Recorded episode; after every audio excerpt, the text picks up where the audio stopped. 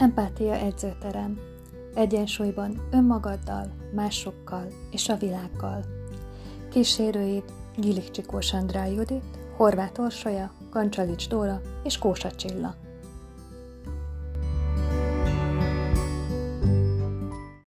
Úgyhogy sok szeretettel köszöntünk mindenkit a mai empátia edzőterem adásában. Mi itt már nagyon kellemes hangulatban előhangoltuk a mai adást, ami igazából némileg folytatása lesz a, múlt hetinek, ahol ugye a kudarcról, a kudarc, különböző a folyamat, tehát a cél eléréséhez vezető folyamatban a különböző ezek szakaszába, fázisába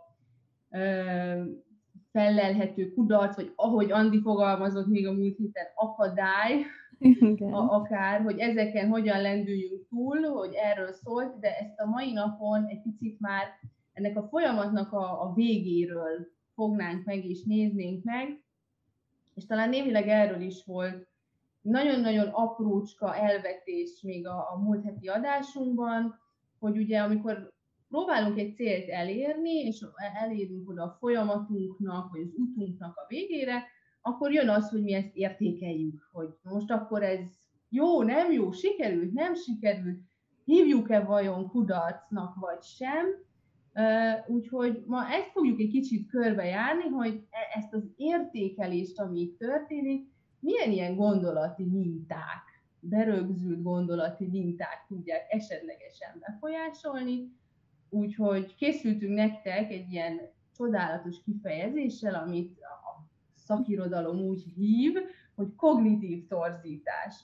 A, amit én személy szerint csak úgy fordítottam le magamnak, hogy, hogy tulajdonképpen ezek tényleg olyan gondolati mintázatok, vagy ilyen csokrok, amik, amik a, a valóság, és az, hogy én hogyan élem meg a valóságot, itt, itt megkeletkezik egy egy rés, és ez a rés ez lehet kicsike, uh-huh. vagy akár nagyon nagy, akár szakadéknak, vagy űrnek is nevezhetjük, attól függ, hogy mennyire távolodik el a mi értelmezésünk ettől a tényleges, valamennyire objektívnak hívható valóságtól. Úgyhogy kérdeznélek is titeket, hogy hogy látjátok ti ezeket a kognitív torzításokat?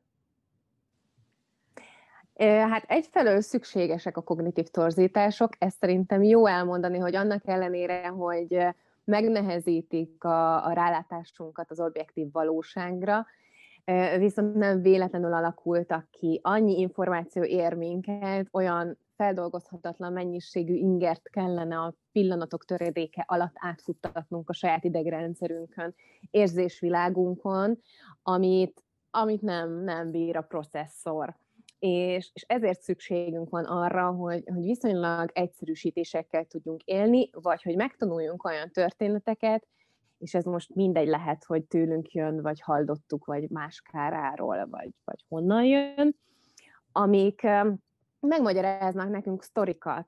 Ugye van, vannak, ilyen, vannak ilyen jelzések, hogy amit a vezetésben is mondjuk megtalálunk, hogyha egy patogó focilabdát látsz, akkor számíts egy kisgyerekre, aki kifut eléd az útra. Igen. Szóval, hogy vannak, vannak ilyen, ilyen, ilyen egyszerűsítések, amit, amiket adunk az agyunknak, hogy, hogy, hogy rövidebb idő alatt tudjon majd feldolgozni egy-egy helyzetet, hogy egyszerűbb legyen az a, az, az egyszeri energiabefektetés, amit mondjuk egy nehéz helyzet feldolgozásába beletettünk, azt a következőnél már egy kicsit egyszerűbben csináljuk meg. Úgyhogy én mondjuk ennyivel egészíteném ki a kognitív torzításokat, hogy nem biztos, hogy mindig segítenek, és ezt majd át fogjuk beszélni, hogy mikor segít, mikor nem segít, és hogyha nem segít, akkor mit lehet vele kezdeni, de hogy van sok eset, amikor segít, és, és szükséges, hogy van, és értjük, hogy miért van. Igen, amikor készültünk erre az adásra, akkor és megnézegettem a példamondatokat, tehát nekem ez így egy egybe, egy csokorba kötve, ezzel én így még konkrétan nem találkoztam, de hát rögtön, egy, ahogy Csilla is mondta, rengeteg gombot megnyomogatott, és felismertem egy csomó mintázatot a saját életemben, és aztán e, tulajdonképpen nekem van is erre egy, egy megoldásom, amivel én ezt nagyon jól ki tudom küszöbölni, az egy kérdés, itt rögtön az elején lelövöm, hogy mi az én valóságom, és mi az, ami nekem működik. De ezt majd elismételjük a végén is. Uh-huh. Minden egyes ilyen torzítás után nyugodtan fel lehet tenni, hogy oké, okay, akkor most hol is vagyok? És ez uh-huh. valóban az enyém vagy nem az enyém. Itt, itt nagyon izgalmas volt készülni, annak ellenére, hogy kicsit ijesztő is, de hát ez majd... De nekem még Dórihoz, amit mondott én, ahhoz egy kicsit hozzáfűznék még egy gondolatot, és talán becsatolva Andihoz is, hogy ugye mondtad azt, hogy van az, amikor kell, hogy ehhez csatoljunk valamit, és van, amikor meg nem annyira segíti a saját énképünket, és ugye, ugye pattogólapda gondolaton túlmenve, én arra is gondoltam, amikor én is megnézegettem egyenként ezeket, mert azért így összefoglalva a csokorban ritkán van lehet találkozni vele, viszont talán mindannyian használjuk, és egyes torzítások viszont a pattogólabda effekten kívül lehet, hogy tudnak még segíteni egyébként az életben. Tehát, hogy van neki egy olyan uh-huh. ahol azért valójában az a gondolat, amit megtanulok, az lehet segítség is, de lehet hátráltató is, és talán az igazán hátráltatás az ott van, amikor már érzem magamon, hogy ez hogy valamit megakadályoz, megakadályoz az életemben, hogy előrébb jussak, és akkor lehet, hogy már hátráltatóvá válik ez a fajta gondolkodás uh-huh. hiba. Vagy... Meg hát ha sokszor fordul elő, ugye, tehát hogyha több szituációban is előjön, ugyanaz a gondolkodási hiba vagy torzítás, és nem ismerem fel ezt a mintázatot, ha felismerem, akkor szerencsém van, és tulajdonképpen mi, fel, tehát mi el fogjuk mondani, tehát bárki felismerheti, és akkor lehet ezzel tovább dolgozni, hogyha ismétlődő mondjuk, és akkor az már uh-huh. tuti nem segít. Ti az életünket, mert nem tudunk rajta tovább lépni. Mondorsi.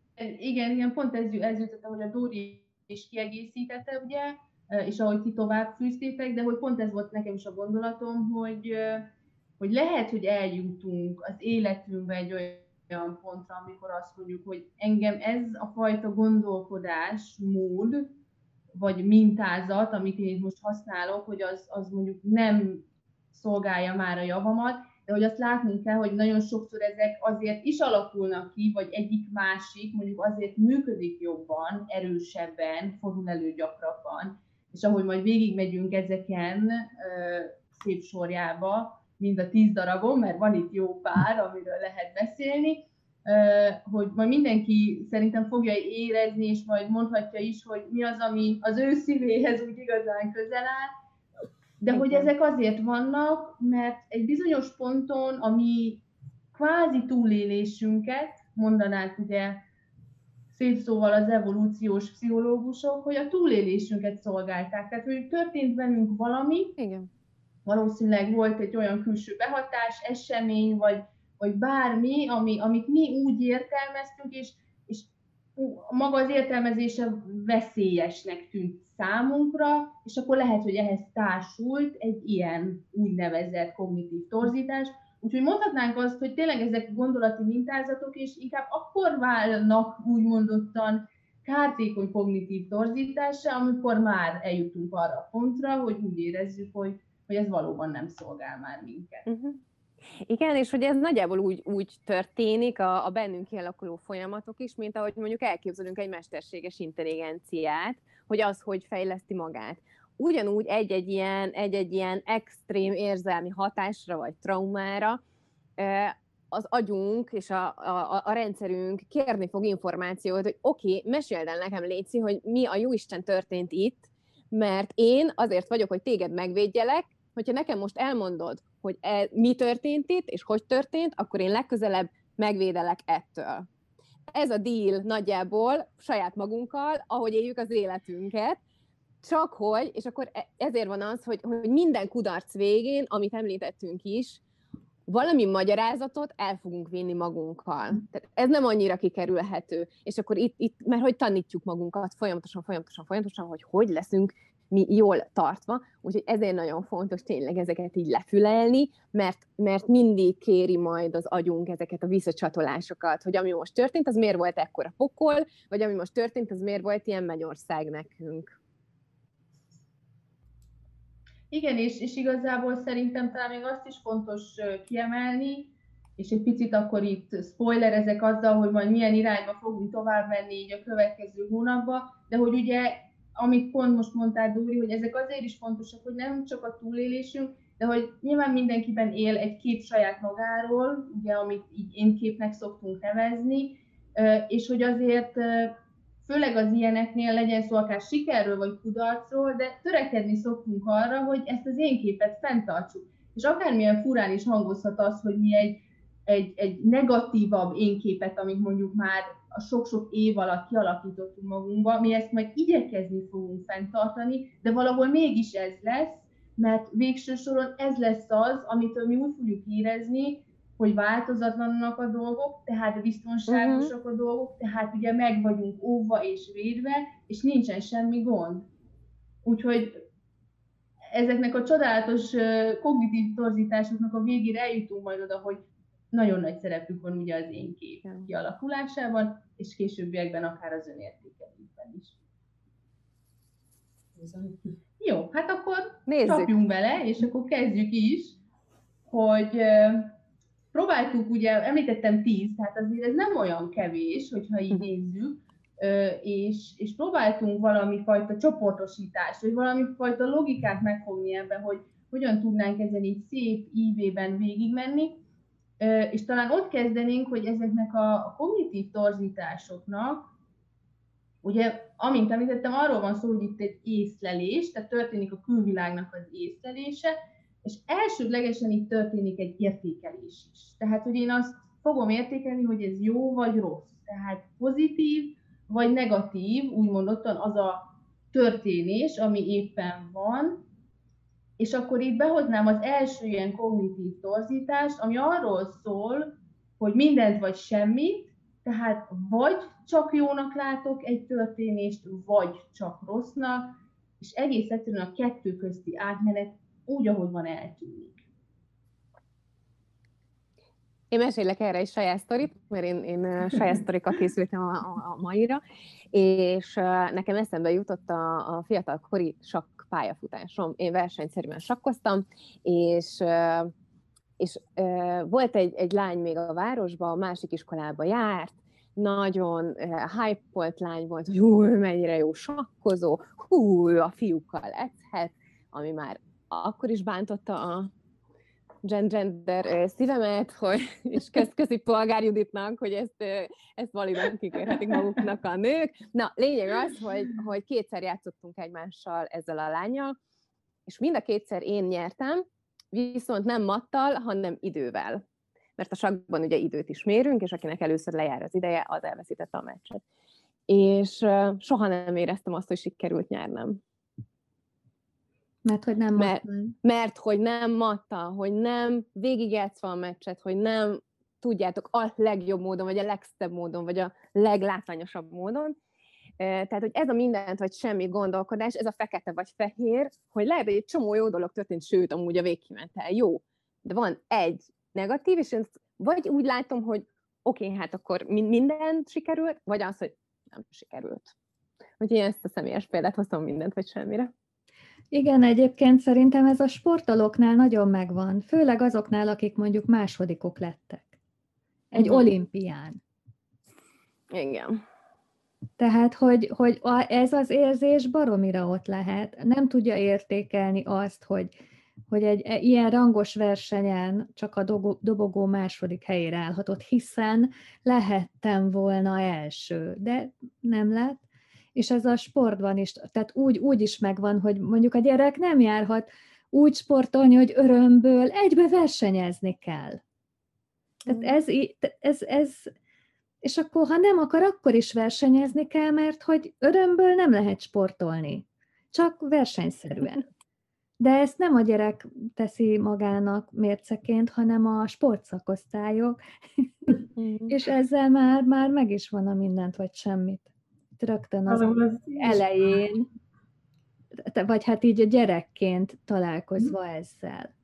És gyerekként találkozva az iskolában is azért találkozunk, vagy akár egy otthoni szülői gondolkodással, én élénken emlékszem arra, hogy minket úgy utalmaztak, hogy az ötös jegyért, hogy minimális pénzösszeg volt, az egyes, kettes az meg visszafelé volt mínuszban. Tehát az viszont duplán volt visszafelé. És a, nála az én értelmezésemben ez úgy jött le, hogy ami nem ötös, akkor az nem, az nem jó. És a négyes, az, az már nem jó. És az azért egy ilyen, kihozott egy ilyen olyan tulajdonságot, hogy csak a legjobb a jó. Cserében bele se kezdek valamiben, ha uh-huh. azt látom, hogy nem tudom úgy végrehajtani. És ez, ez itt már hátráltatóvá válik. Igen, mindenképpen pont az jutott eszembe, hogy így a maximalizmusnak szerintem ez ilyen gyönyörű mm. Már ez a nem vágya, ez a torzítás is, igen, és hogy, és hogy végérvényesen itt el tudunk jutni oda, hogyha ezzel túl gyakran érünk, ezzel, ezzel a fajta úgynevezett kognitív torzítással, hogy, hogy lehet, hogy bele se fogunk kezdeni. Tehát, hogy, hogy, hogy nem fog számítani, mert annyira csak a maximum, és már az elején eldöntjük, hogy de a maximumot én nem tudom elérni, hogy akkor hagyjuk is, mert hogy bármilyen erőfeszítés is felesleges lesz.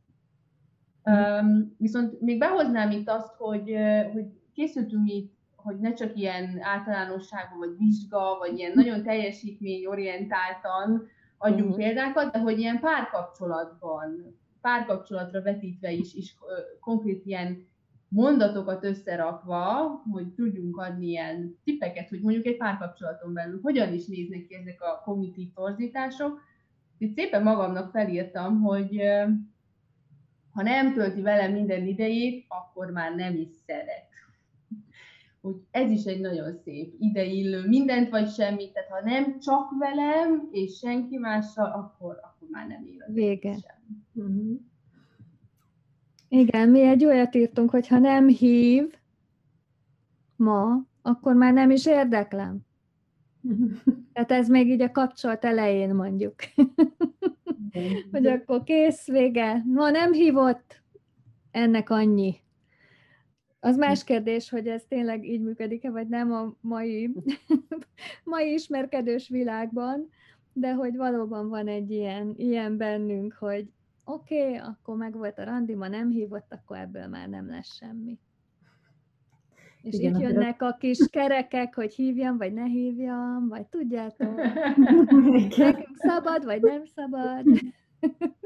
Én még Gorsi gondolatát fűztem tovább, saját gondolattal. Nem siet haza a munkából, akkor már nem szeret itthon lenni. Igen. És azért ez nagyon sokszor másoknál is biztos előfordul, hogy a munkából való hazasietést mennyire követeljük akár a párunktól. Hát főleg kisgyerekes szülőként.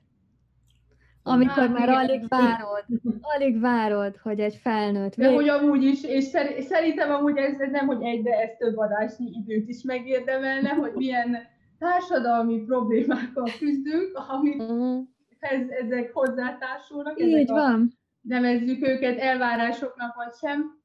Viszont én most akkor tovább vinném itt, hogy tényleg haladjunk azzal a tízzel, mert nagyon uh-huh. sok ilyen kognitív torzítással tudunk élni. És szintén maradva ennél, ennél a, a gondolat folyamnál, hogy, hogy ugye értékeljük ezeket a cselekvéseket, eseményeket, amik velünk történnek, és akkor mondjuk azt, hogy vagy pozitívnak, vagy negatívnak értékelek valamit, Viszont előfordul az, hogy én egy bizonyos eseményben, vagy, vagy dologban nem veszem észre a pozitívat, hanem csak a negatívra irányul a figyelmem. Ezt ugye úgy nevezik, hogy a konkrétan, hogy a pozitívumok figyelmen kívül hagyása, tehát így konkrétan elbagatelizálom azt, hogy, hogy egy, már pedig mindennek van jó és rossz oldala, de én egész egyszerűen az egyik részéről nem vagyok hajlandó tudomást venni, vagy csak nagyon-nagyon minimálisan. Igen, ennek egy jó felismerhető kezdő mondata ez a ó, csak azért. Ó, én ezt csak azért tudtam, mert pont olvastam. Ó, én ezt csak azért tudom megcsinálni, mert. És, és pont eszembe jutott erről a mi járunk kvízre, hétfőnként ilyen kocsma kvízre, és és tök jól szokott szerepelni a, a, a csapatunk, szóval hogy így viszonylag így az él, élmezőnyben vagyunk. És még emlékszem, hogy még az elején is az én, az én fejemben is volt egy olyan, olyan narratív, hogy ó, hát de, de, de csak azért érünk el ilyen jó pontokat, tudjátok, mert pont olyanokat kérdeznek, amiket tudunk. A világ se azért, mert esetleg sok mindent tudunk, Hát csak azért, mert pont olyat kérdeztek. Na és akkor kell, kellett, egy, azért kellett egy pár tapasztalás arra, hogy ezt csak azért lehessen hozni. Úgyhogy én ezt hoztam de ez, erről fel lehet ismerni, hogy ó, csak azért. Nem csak a szerencsém múltak azok a pontok, hanem igen. azért volt ott némi tudás is, de igen, igen. Amúgy, amúgy, ha visszatérünk ilyen bármilyen vizsga, vagy hasonló ilyen teljesítményhelyzetre, hát ott is nagyon szépen tudnak jönni a, csak azért, mert szerencsém volt, vagy mert a másik elbukott, vagy mert, mert, mert nem tudom, Igen. mert engem mondjuk megkedvelt a tanár, vagy tehát annyi mindent tudunk oda rakni a csak azért is, hez, a, helyet, hogy mondjuk megnéznénk, hogy a mi tényleges teljesítményünk mi volt az adott helyzetben. Meg csak azért megyünk el, vagy csak azért töltjük most együtt az estét, mert nincsen más dolga, és a, és a másik barátja nem ért rá, és akkor most, ha párkapcsolati, vagy még tehát ilyen igen kapcsolati témánál maradva, hogy á, csak azért, mert most éppen nincs foci meccs a tévében. Például. Mm. És akkor nem ment el találkozni. Estét.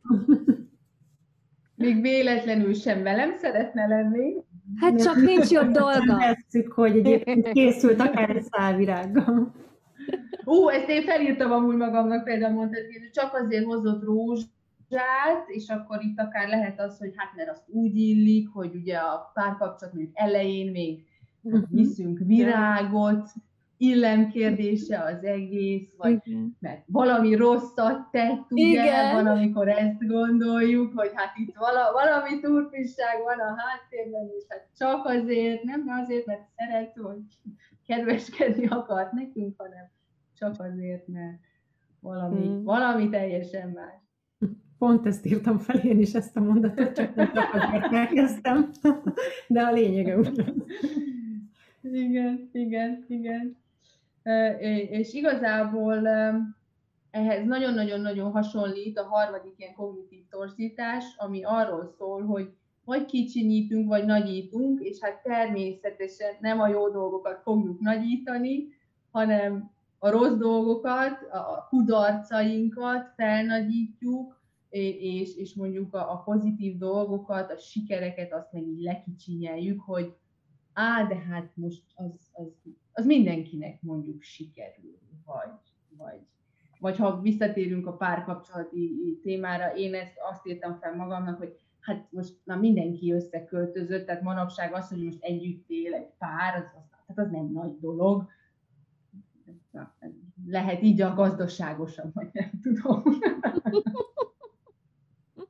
De hogy az nem számít, ugye? Az nem számít mondjuk párkapcsolati eredménynek. Igen, én például sokszor hozok olyat, hogy, hogy ó, nekem könnyű mondjuk, mondjuk engedni, vagy azt, hogy nem tudom, a másik érzésével mm. foglalkozzak, mert én majd így elrendezem a sajátomat, vagy nekem könnyű megérteni a másikat, mert hogy alapvetően ilyen típus vagyok. És ez amúgy rohadtul nem, tehát hogy persze van benne attitűd, de hogy rengeteg munkám van benne. Aha, igen, sok erőfeszítésbe telt, hogy mondjuk meghallgass és ítélkezésmentesen legyek jelen. Aha, igen. Szóval, hogy ez, ezek mintha úgy magától értetődőek lennének, mert mondjuk az elmúlt, nem tudom, 10-20 évben befektettem egy munkát, de én sok mindenre mondom, hogy ó, hát nekem ez könnyű, hát én ezt végül tanultam, vagy ó, hát nekem ez könnyű, mert. És akkor itt nincsenek elismerve a, a, a letett dolgok, meg a teljesítmény mögötte.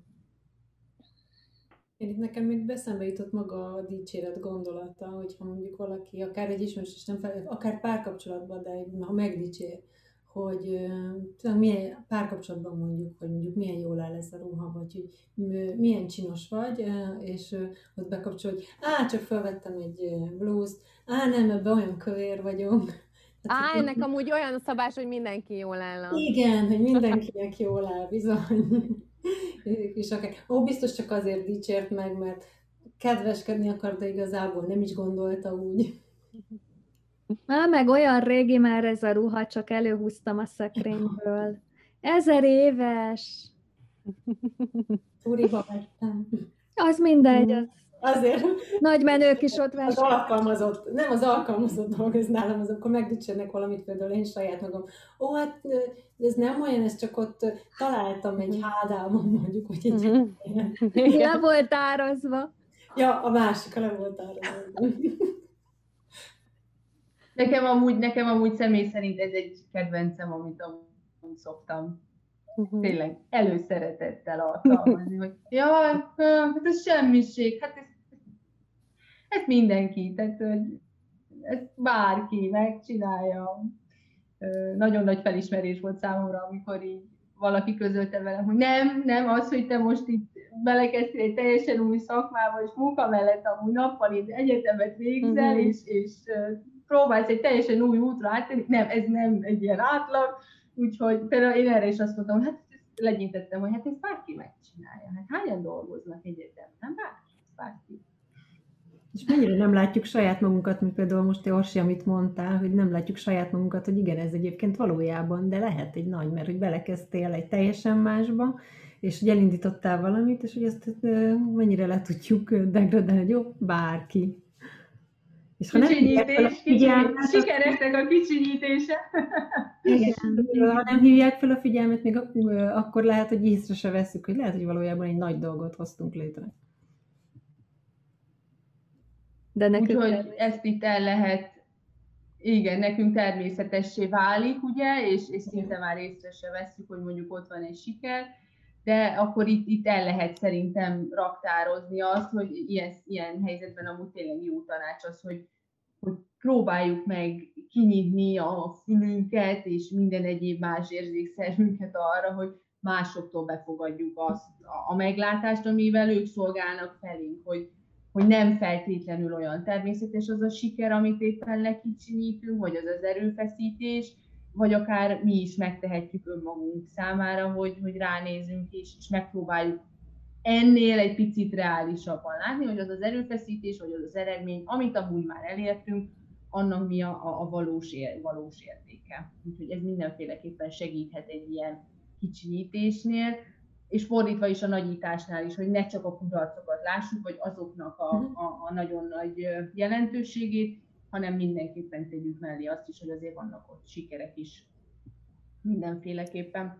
Uh, igazából, hogyha ezt az értékelést tovább visszük, és elkezdjük kiterjeszteni, mondjuk magára arra az eseményre, vagy folyamatra, amit mi éppen értékelünk ott a végén, uh, akkor megint eljuthatunk kettő ilyen csodálatos kognitív torzításhoz. Az egyik a túláltalánosítás, ami igazából arról szól, hogy történik egy egyszeri esemény, és én abból azt következtetem ki, hogy ez mindig így van. És szerintem ez egy ilyen, vagy akár annak az ellentéte, hogy soha, hogy valami soha, de hogy arra következtetésre jutunk egyesen egy alkalomból, hogy amúgy ez, ez mindig, mindig így, így történik. Soha nem viszik ki a szemetet.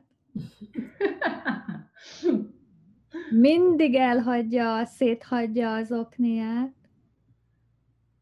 Soha nem hoz virágot. És még sorolhatnám. Mindig mindent elfelejt. Igen. Soha nem ér haza időben. Igen. Igen, a túláltalánosítás mondjuk ilyen párkapcsolati konfliktusnál szok, szoktam tudni tök jól kiterjeszteni, hogy akár előrevetíteni tudjátok, hogy hát, és ha ez most így van, akkor ez a jövőben is így lesz, és így lesz, és elképzelem, hogy Igen. Ez, ez így marad, konzerválódik az elkövetkezendő húsz évben. Isten ments, hogy változon, mint minden, meg hogy fejlődjünk, mint mindig. Ha, hanem hogy el, elkalandozok ebben a gondolatban, hogy ha ezt, ezt a konfliktus most nem sikerült feloldani, akkor összeveszve maradunk. Igen. Még világ a világ. Előfordult már so? Nem, még soha, de hogy, de hogy ne, nekem, nekem ez a túláltalánosítás, na nekem ez az egyik kedvencem most. Nem, szerintem amúgy, amúgy gyönyörű, tehát hogy én, én azért néha észreveszem magamon, hogy használom ezt a mindig mert mindig ez van, és akkor így néha így, így ne, és nem is mindig kapom rajta magam, de nem veszem nem. mindig, ugye? Nem, tehát hogy azért nagyon sokszor nem is veszem észre, de már, de már akad rá példa, hogy igen, és akkor így megállok, hogy Orsi, tényleg mindig?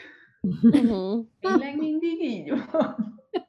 Vagy csak mondjuk most, vagy mondjuk, mondjuk ebben az egy hétben, vagy, vagy ahogy te is mondtad, Dóri, hogy, hogy e, mondjuk van most egy periódus valami miatt, és akkor nyilván visszatérhetünk ugye a legalapvető gondolatunkhoz, ahonnan indultunk, hogy ugye ezek egyszerűsítések, azért, hogy uh-huh. gyorsan tudjunk reagálni, hogy gyorsan feldolgozzuk az információt, tehát egyszerűsíteni próbálunk, hogy ha most megtörtént, hát akkor mindig meg fog, vagy éppen soha, de hogy közben meg, hogyha megállunk, és már elkezdünk rajta gondolkodni, akkor eljutunk oda, hogy nem biztos, hogy mindig, lehet csak egyszer történt meg, lehet csak egy párszor történt meg, hogy ténylegesen van valami olyan változott helyzet, megváltozott helyzet, ez manapság amúgy senki számára nem újdonság, hogy megváltozott helyzet, és körülmények mhm. állnak elő szinte majdnem, hogy napi szinten, ami miatt esetleg az a reakció előbukkant, mondjuk akár az, az egy alkalommal éppen,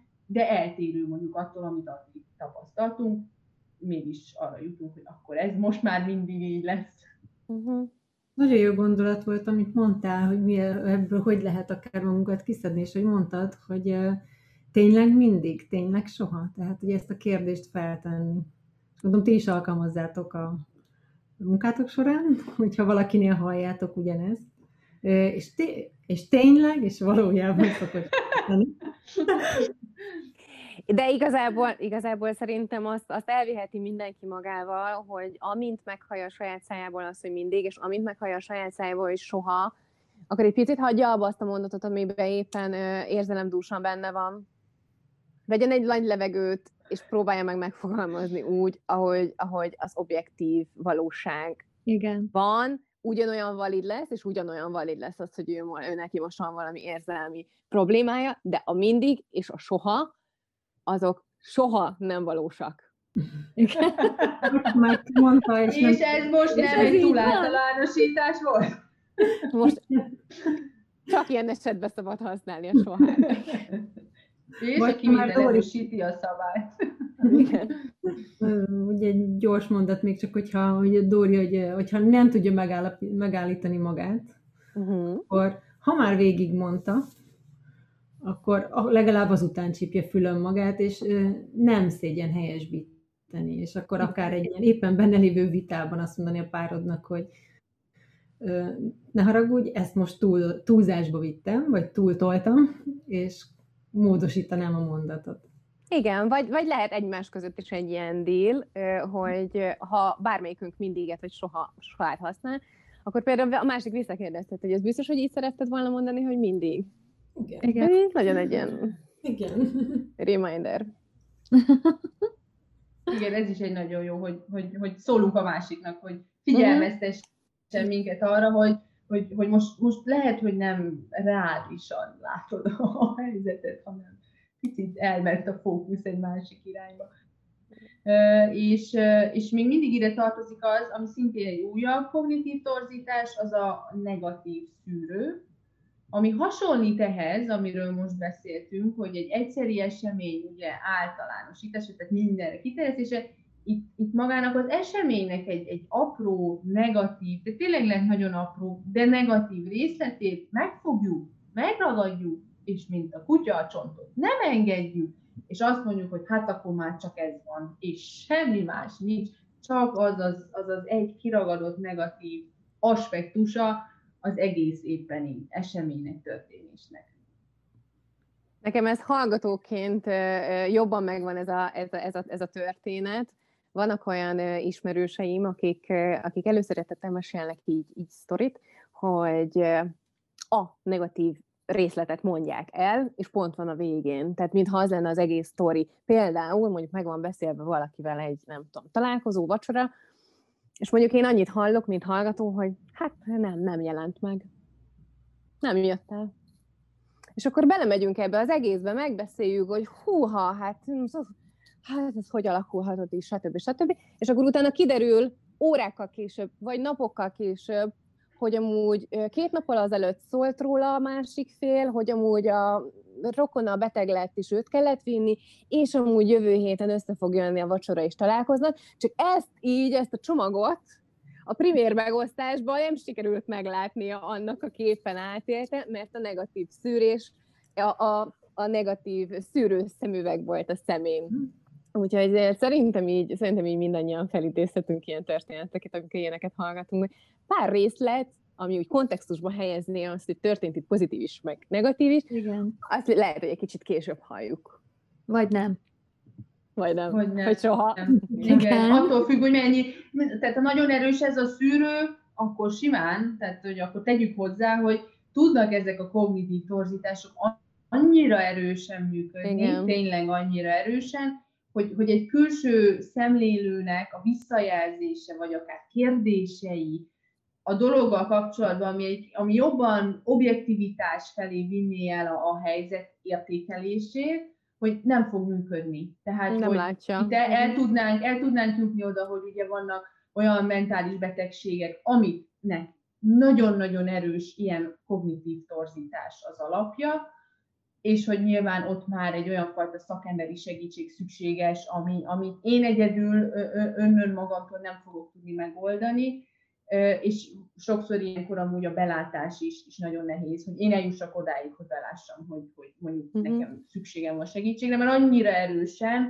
összekapcsoljuk magát ezt a kognitív torzítást a, az objektív valósággal, hogy, hogy ha bár nagy a szakadék, ahogy az elején fogalmaztam, mi nem látjuk, mi egy és ugyanannak látjuk a kettőt, úgyhogy ilyen, ilyen nagyon gyakran előfordulhat, de hát igen, ha visszatérünk ilyen párkapcsolati példákra, én azt írtam fel ilyen példaként, hogy veszekedtünk, ugye, akkor itt már az egész kapcsolatnak annyi, egy a kis apró dolga, vagy, vagy, vagy bármi hasonló, nem tudom, nektek eszetekbe jutott el ehhez példa.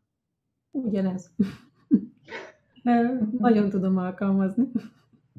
Éppen ezért, amikor így ezt olvastam a tiédet, akkor mint hogy egy hatalmas gombot nyomtak volna benne.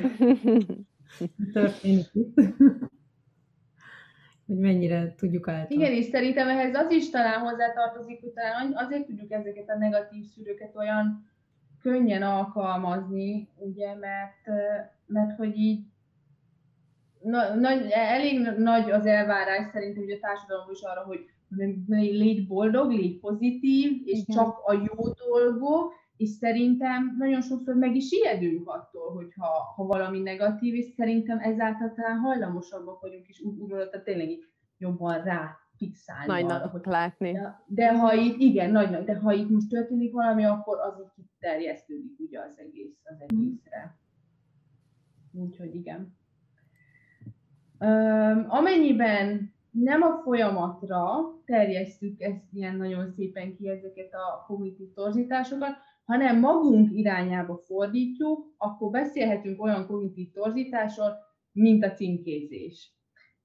Hát szerintem e- e- ez is, amin példákat fogunk rá mondani, mindenkinek nagyon ismerős lesz, mert tulajdonképpen ez arról szól, hogy nem magát azt ítéljük meg, ha már ugye arról beszélünk, hogy ítélkezünk, vagy értékelünk valamit, hanem azt inkább magunkra fordítjuk ezt, ezt az értékítéletet, és nem maga a cselekedet, vagy az, ami történt, lesz mondjuk esetlegesen rossz, hanem én magam, aki azt Én. mondjuk elvégezte. Erre senkinek én egy darab példája sincs. Nem, keressük nagyon.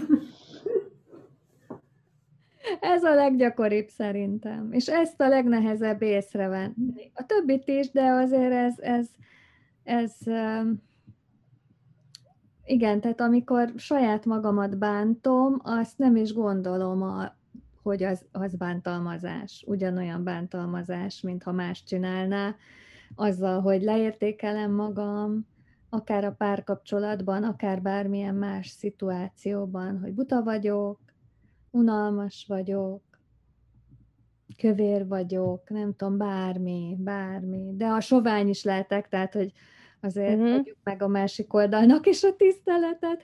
Szóval, hogy van, akinek az a problémája, hogy sovány, tehát, hogy Hát vagy akár az, hogy rossz párja vagyok a más, tehát ha mondjuk a, a szerepemre gondolok, ugye a, egy párkapcsolatban rossz férje, ugye vagyok valakinek, vagy felesége vagyok valakinek, vagy én azt mondom a másikra, mert nyilván amikor azt mondom, hogy ezt így magamra fordítom, az, az inkább úgy értendő, hogy vagy ténylegesen magamra, vagy a másikra, de mint a személyére, tehát hogy ez megnyilvánulhat abba is, hogy te vagy a megbízhatatlan, te vagy az unalmas, te vagy a semmire kellő, te vagy a rossz, tehát hogy amikor pedig mondjuk, ami miatt én ezt mondom, az tényleg az, hogy mondjuk nem vitte le a szemetet, vagy egy időpontra később érkezett, vagy tehát bármi miatt, ami miatt nem magát azt a cselekedetet ítélem meg, hanem ezt, azt az ítéletet inkább átviszem a, a személyre.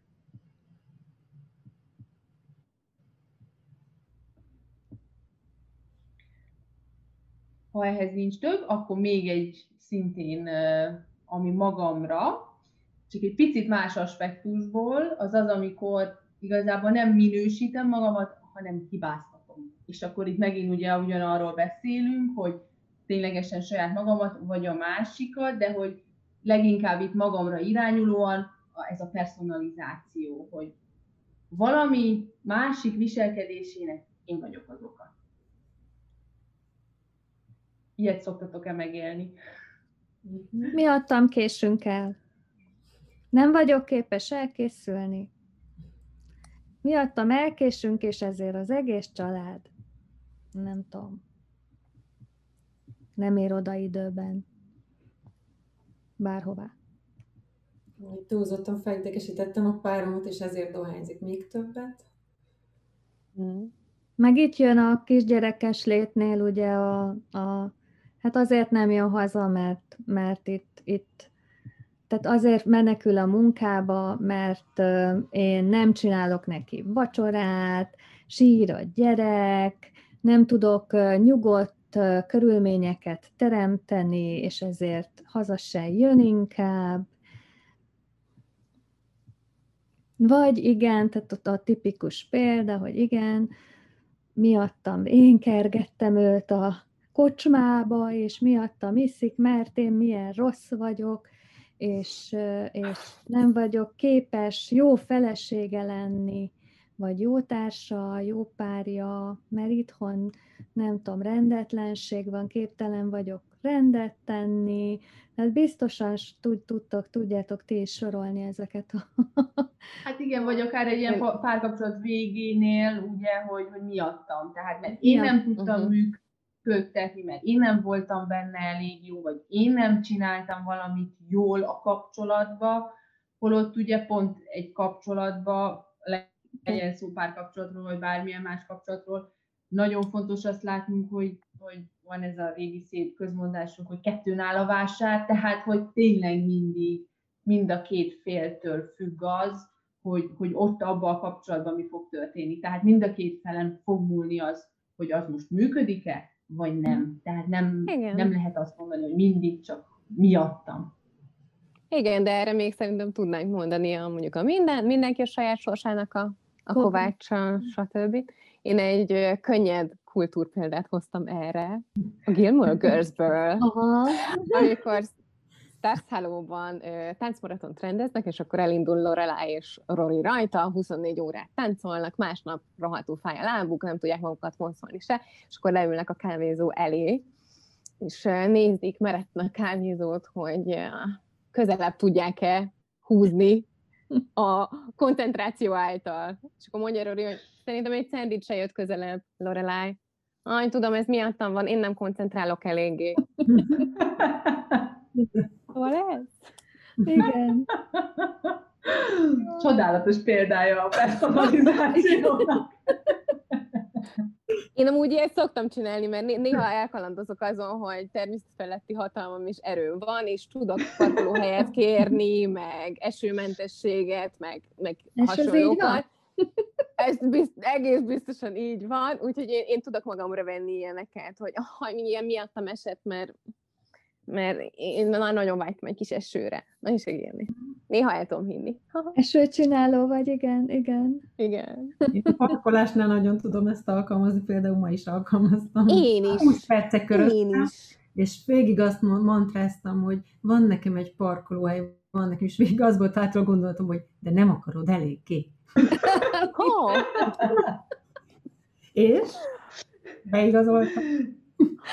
Mondjuk, mondjuk én azért itt kiemelném azt, hogy szerintem maga ez a, a nyugati társadalom azzal, hogy mennyire az individuált helyezi az előtérbe, és hogy mennyire az individuálnak az erőfeszítéseit teszi hangsúlyossá, tehát hogy itt azért tényleg Igen. sokkal inkább arra megyünk rá mindig, hogy megtettél te mindent, amit lehetett uh-huh. volna. És ez alatt azt érjük, hogy de tényleg, tehát, hogy itt már nem is a maximumról beszélünk, hanem még azon túl is, és nem. hogy szerintem, ha már ez, tehát maga ez az összkép, ha visszavetítem magamra, és akkor megint környékezzük ezt az én képtémát, akkor, akkor azért azok megint nagyon szépen megáldja az annak, hogy én legyek a hibás abban, ha valami nem sikerül.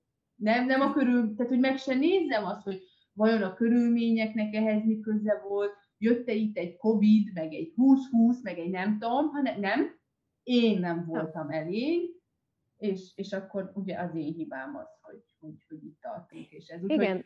azért és itt a társadalomnak is, vagy az társadalmi üzeneteknek is szerintem van például. Igen, igen, meg egyszer már tudom, hogy utaltam rá, de hogy pont ez a megtettem-e mindent, ez kapcsolta be, hogy amikor angol főnökön volt egyszer, emlékszem, hogy ott tanultam meg, hogy, hogy ő nagyon sok mindenre mondta azt, hogy, hogy I do my best.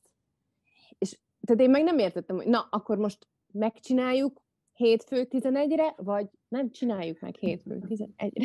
És, és akkor, és akkor ez, a, ez a nagyon elfolyós I do my best, ez, ez, ez, ez tőlem nagyon távol állt, de ő nagyon sokat trenírozott engem ebben, és, és tényleg körbenézek, mondjuk, hogyha meg van beszélve valami, hogy 11-kor találkozunk, akkor nagyon sokan itthon szerintem inkább választják azt, hogy mondjuk gyors hajtok, vagy oké, okay, mondjuk mit tudom, nem indult a kocsi, mert ez történt, nem baj, akkor behozom majd az út alatt, nem baj, akkor majd nem állom. Na mindegy, szóval, hogy olyan kompromisszumok árán kötjük magunkat a, a fixhez, hogy, hogy nem tudjuk magunkat kikönnyíteni így, mint, mint egy angol, hogy I do my best. És amúgy ez be, ebbe benne van, hogy és amúgy itt van a világban 102 faktor, amit viszont nem én uralok, mert bármikor lehet köd, mert bármikor Igen. csúszhatnak az utak, stb.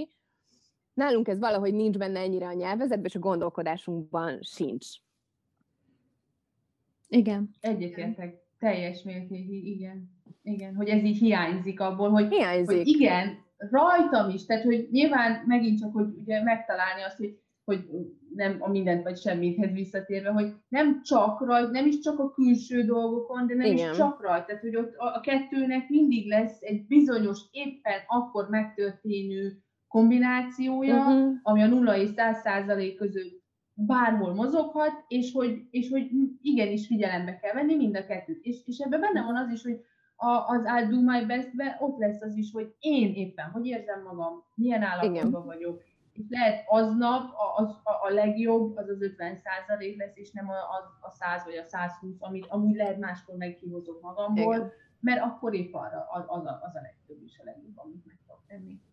Igen. De, de még visszakanyarodva, mert még, még mindig csak hét kognitív torzítást vettünk át, hogy még azt az utolsó hármat is legyűrjük és megnézzük, és, és a gondolatokon túl egy kicsit az érzelmeket, bár azért volt már erről is szó, és annyira megint csak fekete-fehéren nem lehet ezt így elkülöníteni, de mégis egy picit nagyobb érzelmi fókusszal van itt még három kognitív torzítás, amit megemlítenénk. Az egyik az az érzelmi érvelés, ami annyit tesz, hogy bennem megkeletkezik egy érzelem, és én ezzel indokolom a külső dolgoknak a minősítését, Szerintem ez is elég gyakori tud lenni. Igen, én erre most mondok gyorsan egy példát. Én eléggé mm, kockázatkerülő embertípus vagyok. Nekem a mindennapok kockázata, meg ingerei pont elegek.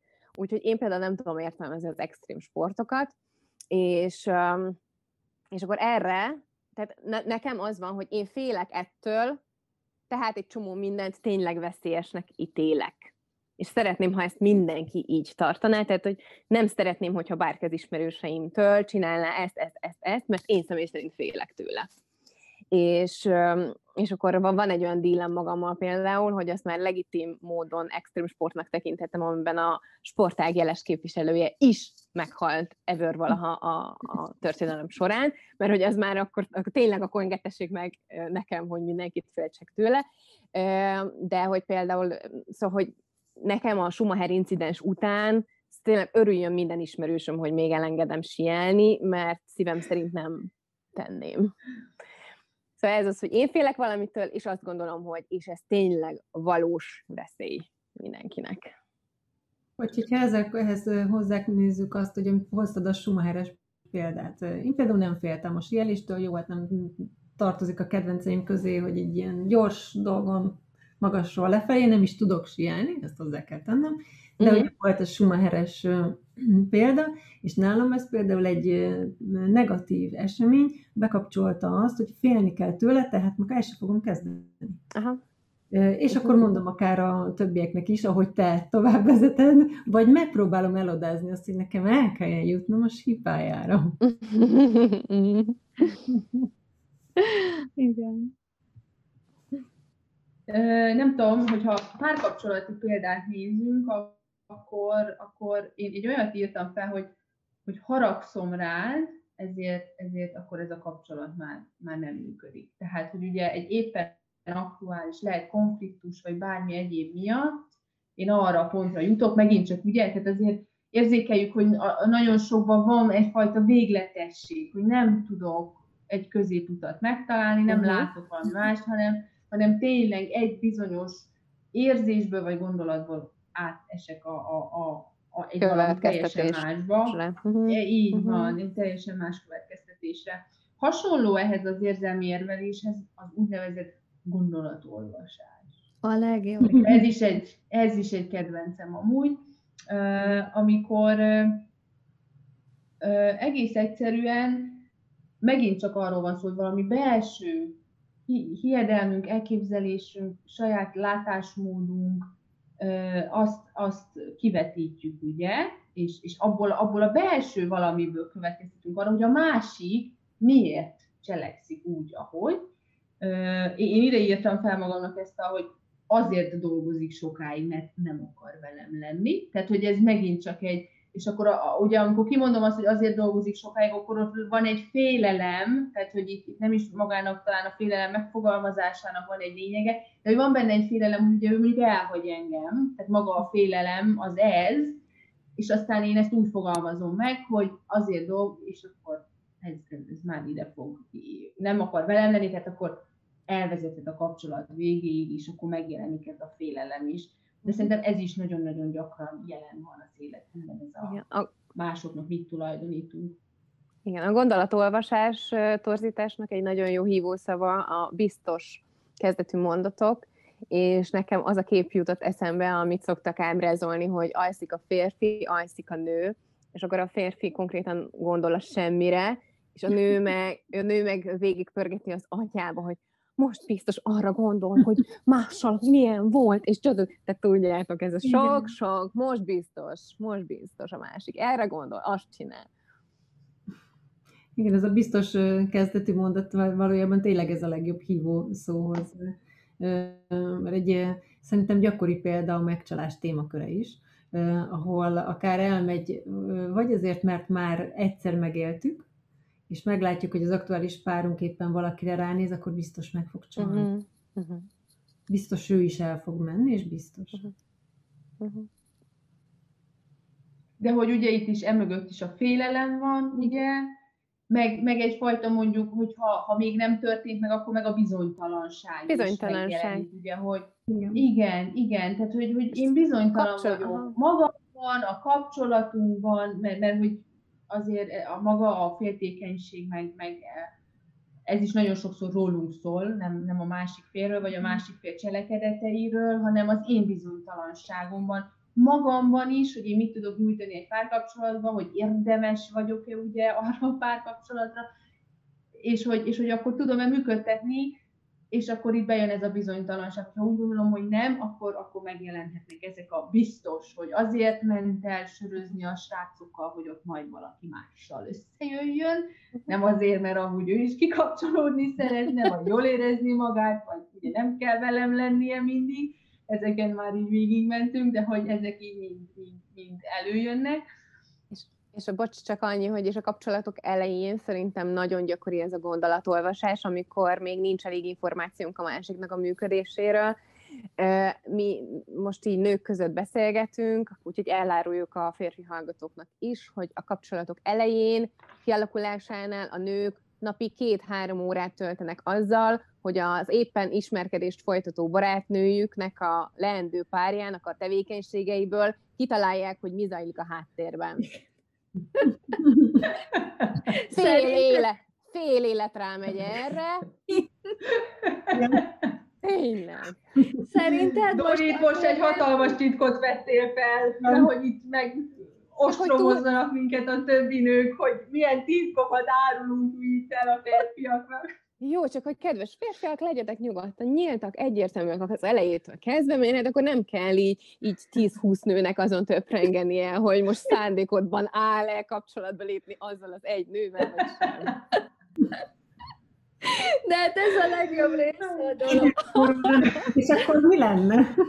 Hát ja, igen, akkor mivel, mivel töltenénk az életünket? Agonizálhatunk a barátnőinkkel ezen a történeten, hogy most ezért nem hívott, vagy szerinted ezt azért mondta, vagy nem igen. azért mondta, vagy most akkor igen. mi van most? Mi van? Szerinted mit mondjak neki? És, és hú, hát órákat És akkor itt, itt felváltaná ezt a gyönyörű, gyönyörű gondolatolvasás, kognitív torzítást a kell, kellene, mert jönnek a gondolatok, hogy hogyan kellene viselkednem, mikor kellene neki írnom, Igen. és hasonlók, ugye? Így de, hát, de hát egyrészt ebben a kontextusban, de szerintem nagyon más kontextusban is ismerjük ezeket a gondolatokat, amikor, amikor nekem szerintem talán ez, a, ez tényleg a top favorite, amit amúgy már nagyon nagy rendszerességgel, szinte napi szinten gyakorlom azt, hogy hopp, biztos, hogy kell. Mm-hmm. hogy úgy fogalmazódik meg bennem a gondolat, hogy hát nekem most takarítanom kell. És ott van egy mm-hmm. kell. Vagy nekem mm-hmm. most tanulnom kell, és amúgy még akkor is, amikor nekem mondjuk ténylegesen tanulnom kell, mert jön egy vizsga, én még ilyenkor is megkérdőjelezem ezeket a gondolatokat, hogy mert egész egyszerűen személy szerint nekem egy akkora békjót és elvárást olyan súlya lesz annak, hogy én még egy ilyet is, hogy nem, nem, nem kell, nem, nem, én ezt azért csinálom, mert, és hogy megindoklom magamnak, hogy nem kell, hanem, hanem igazából egy opció, amit valamiért uh-huh. választok. És akkor nyilván mindig ott uh-huh. van egy oka annak, hogy miért választom azt, hogy mondjuk most épp tanulok, de hogy, hogy maga ez a kell, szerintem nekem, nekem személy szerint legalábbis egy hatalmas piros gomb, ha már így behoztuk azt, hogy ki, kit mi nyomogat, hogy, hogy nem, uh-huh. nem kell. Nem kell. Így van, Igen. így van. Meg hát és ez, a porszívózás helyett, bocsánat. Mond. Igen, itt nehéz az online térben nem egyszerre beszélni ilyen fontos témákról. A, mondjuk, hogy porszívóznom kell, és hogyha átfordítom, hogy azt választom, hogy most porszívózok, vagy hogy tanulnom kell, azt, most azt választom, hogy tanulok, és teljesen más. A, tulajdonképpen ezt mondtad, csak a, uh-huh. az, te azt, azt használod, hogy azért, mert, tehát, hogy a... a hát általában meg is indoklom, hogy azért azt választom, tehát nyilván ott szabaddá teszem, hogy ez egy választás igazából, van, amikor megállok itt, de van, amikor még oda teszek egy indoklást, hogy azért, mert, mert ha tanulok, akkor nagyobb esélye van annak, hogy sikerül a vizsga, a vizsga meg ahhoz köthető, hogy, tehát attól függ, hogy mondjuk mennyi magyarázatot érzek szükségesnek éppen, de, de igen, hogy, hogy ez nem egy kell, hanem egy választás. Igen, és a választásnak az abban a, a választásban az a jó, hogy mindig lehet választani valami mást. Igen. Is. És akkor már nem kell, meg kellene, és bocsánat, Dori, mondhatod. Te voltál a magyar a hangom. gondolat. Ugyanez volt a gondolat, úgyhogy te voltál a magyar hangom. Ja. Megvan a szabadság része annak, hogy, hogy lehet dönteni másképp is. És szerintem, Igen, mert hogy minden, szerintem... minden kell a választás. Igen. Mind, minden, amit csinálunk, azt, azt mi választjuk, minden. És, és tényleg ez nagy, nagyon gyakran van, van ügyféle, hogy de hát nem én választom, hát enni adni a gyereknek tényleg kell, és kitakarítani tényleg kell. És akkor, hát nem, ezeket akkor kell csinálni, hogyha te azt választod, hogy mondjuk gondoskodó anya leszel, aki ellátja a gyerekeit. De hogy választhatsz másképp, mint ahogy sok más ember választ másképp, nyilván erről megvan a magunk értékítélet. Na de hogy minden, minden kell egy, egy választás az életünkben, amit legkevésbé se annak látunk, az is. Igen. És érdekes, hogy ez Igen, erről... sok mennyire tudnak hatni ennél a kellnél, és a, itt jó az, amit Tóri behozott a választás kérdése, mert egy saját gondolatot tudok hozni ezzel kapcsolatosan, hogy egy olyan el, külső elvárás, hogy a nőnek kell főzni. Bizony. Nem, hogy a nőnek kell takarítani, de hogy a nőnek kell főzni, mert a nő az főz. És ez például rám nagyon sokáig ilyen hatással is volt, hogy a nőnek kell főzni, csináltam, pedig nem szerettem. És itt jött a választás szabadság, amikor egyszer csak így felismertem, hogy valójában én tudok főzni, tehát nem az van, hogy nem tudok, és akkor azért engem most itt lehet mondani, hogy azért nem főzök, hanem már úgy döntöttem, hogy nem szeretek főzni. Uh-huh. És hogy akkor főzök, amikor boldog akarok tenni valakit, és itt már a választás szabadsága bejött, és innentől kezdve én már nem is kell, hogy csináljam, mert egyébként annyi más megoldás is létezik, és így kell bevonzani egy olyan társat, aki tud főzni. Uh-huh. Így van. Amúgy csak nagyon, nagyon röviden egy személyes szintén, hogy, hogy amúgy ez viszont e, ezzel való szembesítés, hogy tényleg szerintem már mindannyian tapasztaltuk, de hogy én személy szerint magam is tapasztaltam, mert tisztán emlékszem rá, amikor évekkel ezelőtt, még amikor adótanácsadóként dolgoztam, amikor egyszer kifakadtam teljes mértékig a barátnőmnek, hogy én ezt mennyire nem szeretem, és mennyire utánom, de hát kell ugye, dolgozni kell, és akkor az volt a szakmám, az volt a munkahelyem, ez volt pont, és akkor ahogy így ilyen végtelen higgadsággal és nyugalommal így ránézett, és mondta, hogy nem, nem kell, hanem te ezt minden nap választod. És hogy az a felháborodás, ami bennem megkezdődött, hogy mi az, hogy valaki azt meri nekem mondani, hogy én ezt minden nap, minden nap választom, hogy én ezt biztos, hogy nem és kell egy nem kevés idő, mire eljutottam oda, hogy, hogy ja, igen, minden dolog, amit én teszek, minden egyes nap, az az én választásom. És aztán persze meg lehet nézni a mögöttes okokat, indokokat és minden egyéb mást fel lehet itt tárni, hogy azért mm-hmm. ezek a kellek is nagyon-nagyon korai korból jönnek, oh, nagyon sokszor már, hogy ilyen három-öt éves korba megjelenik. Jó a... sok embert így van, de hogy ott megjelenik ez a feletteségünk, ugye a jó, szigorú, mit, hogyan kell, szabályok, és mi, mihez kell igazodni a társadalomban való léthez, aminek nyilván megint nagyon sok haszna van, de megint csak békjóként is tud működni, hogyha folyamatosan ezek a kellek vannak bennünk, és sose kérdőjelezzük meg, és talán ez így, így összegzésként, így, hogy eljutottunk a tíz kognitív torzítás végére talán a legnagyobb a, a, odaadni való, vagy amit vigyetek el magatokkal, hogy hogyan lehet, vagy mit lehet ezekkel kezdeni, az az, hogy, hogy ne vegyétek készpénznek, hogy kérdőjelezzétek meg bármi ilyen hasonló, felismertek ilyen gondolatokat magatokba, akkor álljatok meg, és, és tényleg csak annyi, annyi, ha már annyit megtesztek, hogy megkérdezitek, hogy ez tényleg így van, ahogy Andi is mondta az elején, hogy ez tényleg, valóban az az objektív valóság, ami kint van, az ugyanaz, mint amit most én érzek, ami bennem gondolatok és érzések szintjén lecsapódott, az, az mennyire összeegyeztethető, tényleg van-e valóság alapja, tényleg tudhatom-e, hogy a másik miért cselekszik, a másik mit gondol, és mennyire bízhatok a saját érzéseimben és gondolataimban ilyen szempontból, hogy azok tényleg arra a helyzetre vonatkoznak,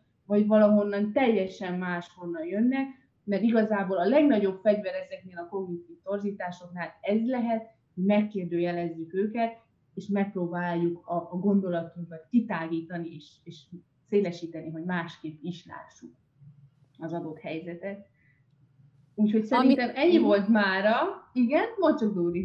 Ja, csak én gyorsan el akartam ismételni, hogy, hogy milyen szavakat emeltünk ki, ami ilyen nyelvi, nyelvi figyelmeztető ez a, a mindig, a soha, a kell, a kellene, illene, ó, mhm. a csak azért, mert, és a biztos, hogy. Igen, igen, ezek mind figyelmeztetőek. Köszönöm, köszönöm, hogy összefoglaltad. És akkor szerintem most elbúcsúzunk, és a február hónapot, ha, ha minden igaz, akkor az önbizalomnak fogjuk szentelni, és amint említettem az elején is itt a, a mai adás közben, ennek egy picit a mával meg is ágyaztunk, azzal, hogy például ezek a kognitív torzítások is már milyen hatással lehetnek az én képünkre, úgyhogy ezzel az én képpel, önértékeléssel, önbizalommal, és minden ehhez köthető dologgal térünk majd vissza a jövő héten, meg egész februárban, úgyhogy szerintem érdemes lesz a későbbiekben is velünk lenni, de köszönjük, hogy ma is itt voltatok velünk, úgyhogy szép estét kívánunk! Szép estét mindenkinek! Szép estét kívánunk, sziasztok!